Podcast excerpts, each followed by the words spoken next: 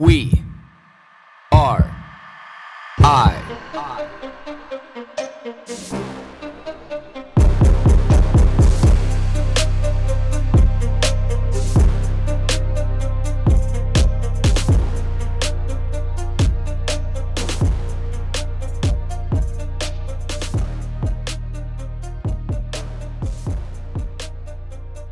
Good morning, everybody. 5:15 a.m. on this Thursday morning. Well, yesterday's podcast with Bridget probably the shortest podcast that I've ever uh, recorded with her, and I felt so scatterbrained.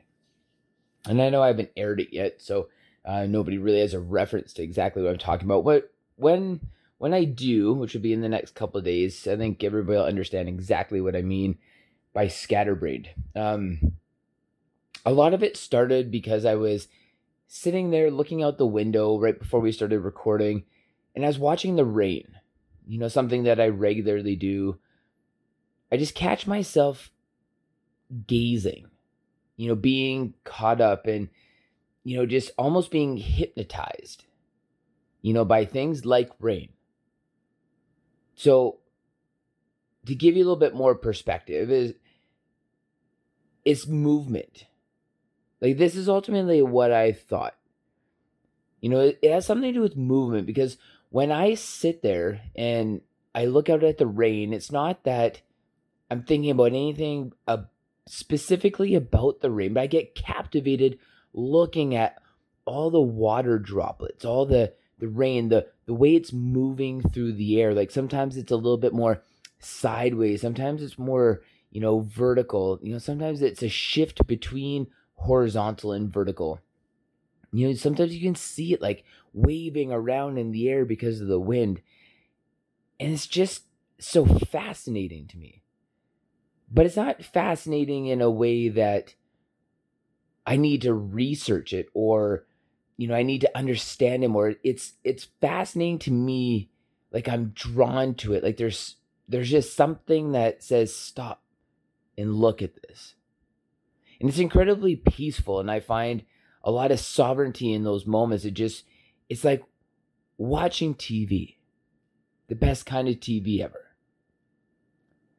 And then I realized, you know, like this is, this is not unique to rain. I will sit there and I will stare at the flames dancing on a on a fire. I will see the contrast between the yellow flame to the orange flame to the red flame to like the little bits of flame that disconnect themselves from the main flame that flicker up above you know the fire as they dance into the sky and then fade out into the night.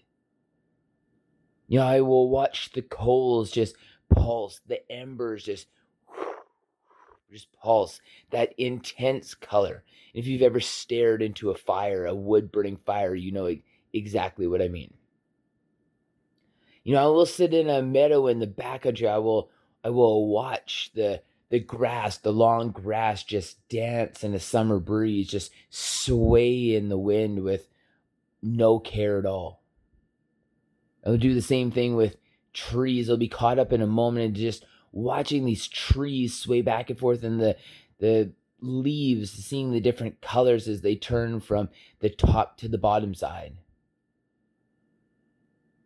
You know, I watch a you know an eagle soaring in the air as it just glides and just has these knives of wings slicing through the air. I will watch an animal walk around, climb a mountain. I will I will watch all these representations of of movement.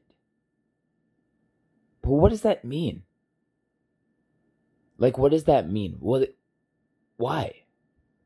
And I do know that this is not unique to me either. Like, this is something that I have watched and witnessed other people do, and I've heard other people say. And there's this sense of calm. Like, why do these. Why do these moments represent calm inside of us? Why do these moments lower our blood pressure?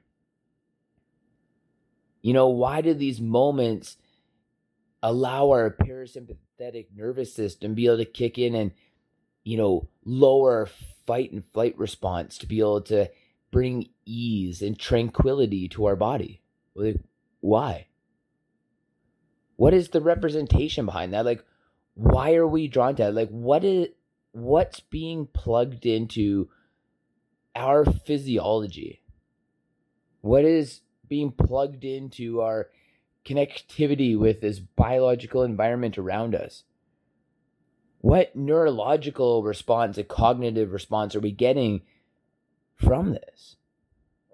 What is it and why? Now you can sit there and I can tell you why I do it. And I don't do it for long. I will do it for snippets. I will do it for a moment. And it's not something that I will do all day, but I do catch myself being captivated or hypnotized by these actions, by these movements, these, these different biological movements for no real reason. I could be sitting at a light and I could see a bird in the sky. You know, I could be listening to music and I can see some trees, you know, but it's this movement that captivates me. But I don't exactly know why. But I do know that it's happening. Now, I originally thought when I was talking with Bridget that, you know, like this might have something to do with, you know, our our innate response to be able to see movement because that may indicate food. So like we are drawn to movement because this could this could mean life. Like this could mean life for us, sustainable life. Like you see moving water and you know you can drink it. You know, you see an animal moving, you know you can eat it. But does that make sense? Is that the whole story? Like, what is it? I have no idea. Then I snowballed this into the thought of do we have some kind of connection with this movement because it might be representations of past biological life, you know, past Homo sapien life that, you know, we don't quite understand that either.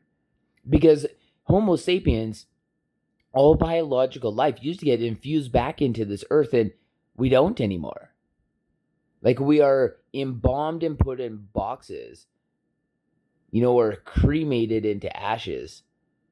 But we used to be directly infused back into earth. We it was direct burial. You, me, you know, Blake as a human being would just get buried in the earth, or I would just, with the sands of time, decay upon the earth's soil.